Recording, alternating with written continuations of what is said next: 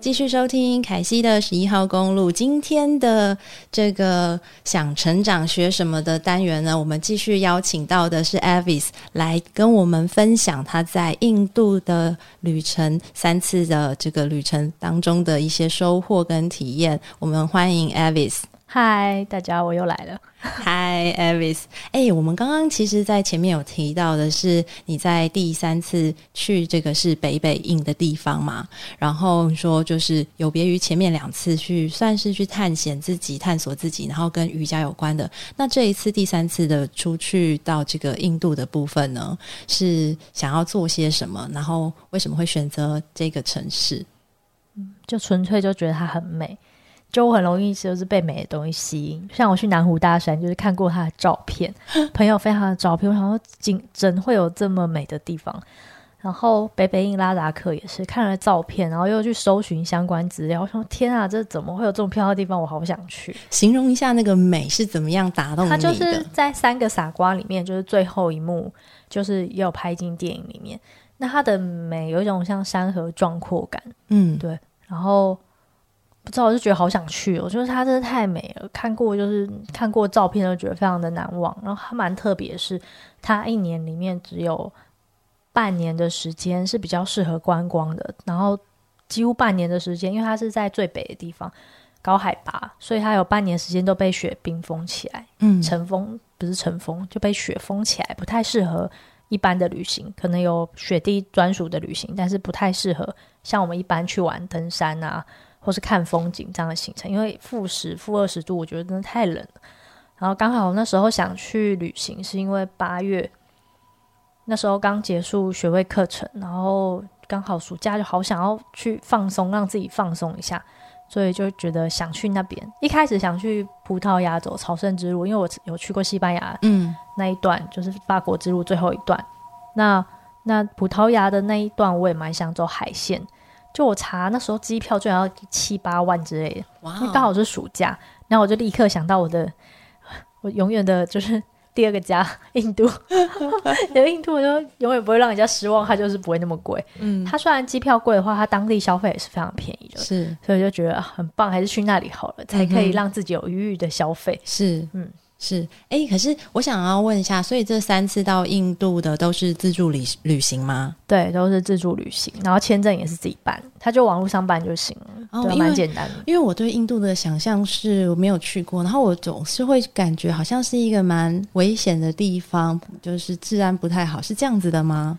就像你看最近台湾的新闻一样啊，你不觉得台湾就像第二个柬埔寨吗？如果我是外国人，我也觉得台湾好可怕。理解。可是我们在这里，我们也是觉得还好吧。对啊，就是我们有被一些新闻放大，哦，但我会觉得，可能印度它那种乡村的地方还是蛮多的，嗯，然后那种地方可能对女生比较不那么尊重。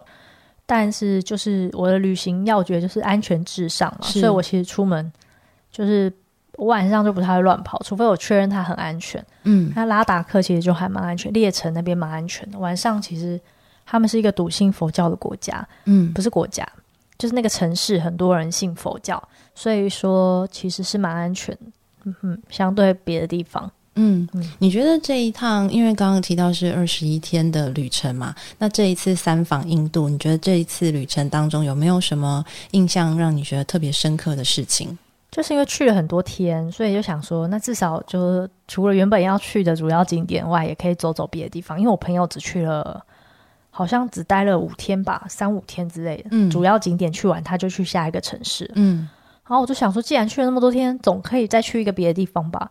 结果因为我妹妹高山症，然后我们就想说，那就算，那就留在当地玩。嗯，所以就留在当地耍废。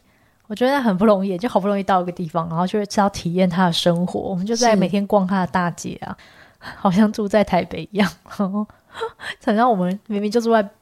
北部，然后却是在台北住一个民宿，然后每天逛一零一啊，逛星光三月啊，逛逛那个就是逛逛街啊，所以其实反而跟当地的就是店家都蛮熟，他们看到我们其实都认得，嗯，对啊，然后吃些好吃啊，然后每天好像现就是让自己处于一个耍废的状态吧，我还没有旅游这么的这么耍废过诶，那人生第一次，花了两周都在放空，很棒诶。诶，可是我有个小小的疑问，那。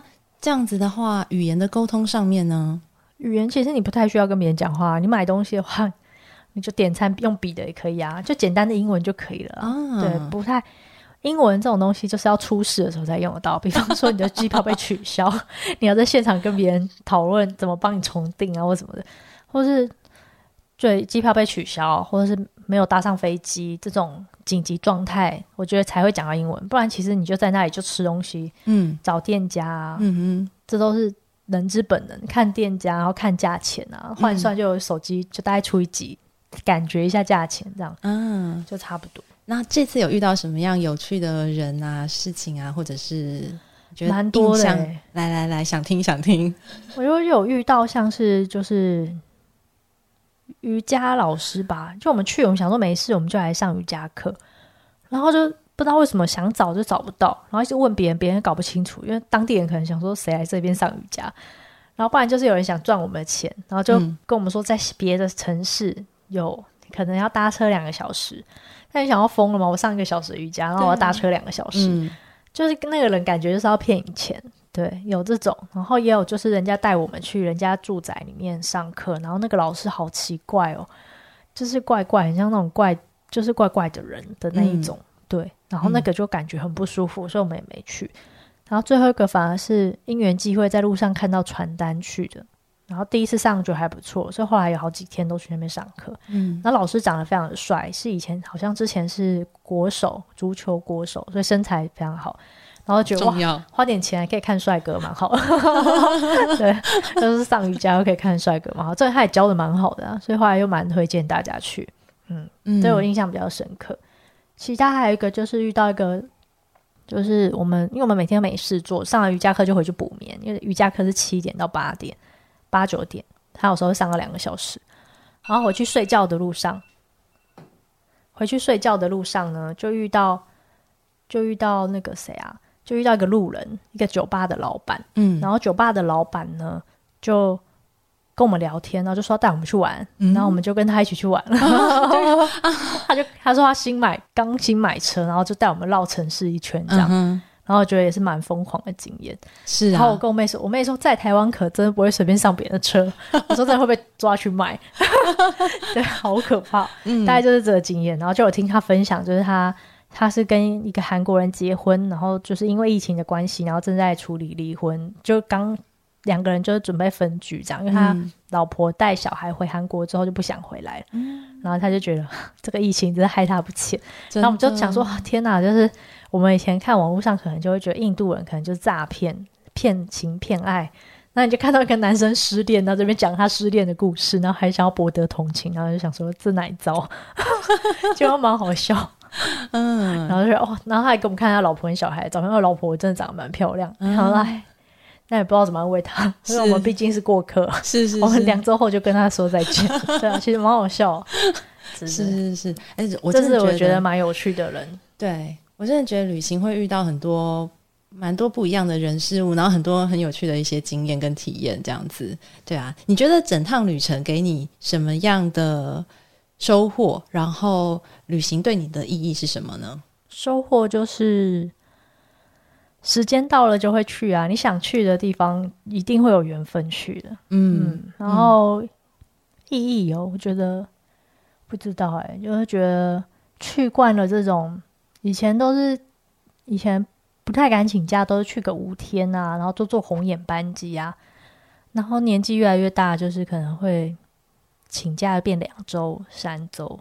然后我觉得这种比较长时间一点的旅行的话。我觉得有时间可以细细品味当地的一些生活文化，我觉得还蛮好的，就不用那么赶行程。嗯，以前年轻有赶行程的，我每个都要去，每一站都要吃到，然后很急。然后现在就觉得没关系啊，就是在当地走一走也蛮好的，嗯，可以开始懂得欣赏当地一些平凡的风景。是，嗯嗯，你觉得你还会想要再再访吗？我现在的人生宗旨就是去不同的地方啊，因为已经三访过印度了。嗯，我还会再去印度不同的地方，嗯、但是可能同个地方我会就不会不会刻意去.但如果不小心去就去了这样。嗯，对，嗯嗯，OK。那你觉得在最后有没有什么想要送给听众朋友们的话？因为也许有人现在还在为了这个疫情的关系，然后或者是很有很多的顾虑啊，可能没有办法出国还在考虑什么的，有没有特别想要送给听众朋友们的话？我跟你说，买机票就对了，先买再说。因为买完之后，你就开始解决自己的问题。比方说，买了之后就发现啊，居然还有疫苗政策不同，还要做 PCR 啊！我是买了之后才发现危机重重。但是因为如果我我先知道，原来去当时去印度还要打疫苗，嗯。不是打疫苗，打那个 PCR 检测。嗯，一开始我买的时候是五月就买机票，然后我一开始要是知道这么麻烦，然后还有我还要办泰国签证，因为我中停时间还要换飞机。嗯，所以我一要是一开始就知道这么多困难，我就把机票取消了。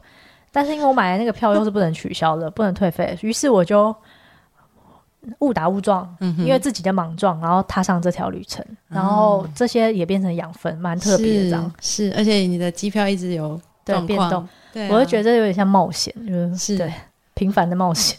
先把机票，一个小人物的平凡冒险，对，想去哪就买了，问题再来解决就好。太好了，先做了再说，先买了机票。虽然过程蛮痛苦，你就怪自己又不懂事，不懂事。我还 写在记事本说，下次莫再冲动，买机票前不要太冲动。但是。你不冲动，有时候有些地方你就去不了。确实，真的，真的，真的是如此。今天谢谢 Avis 来的分享，太棒了，谢谢，谢谢。那么我们下一次再邀请到 Avis 来喽。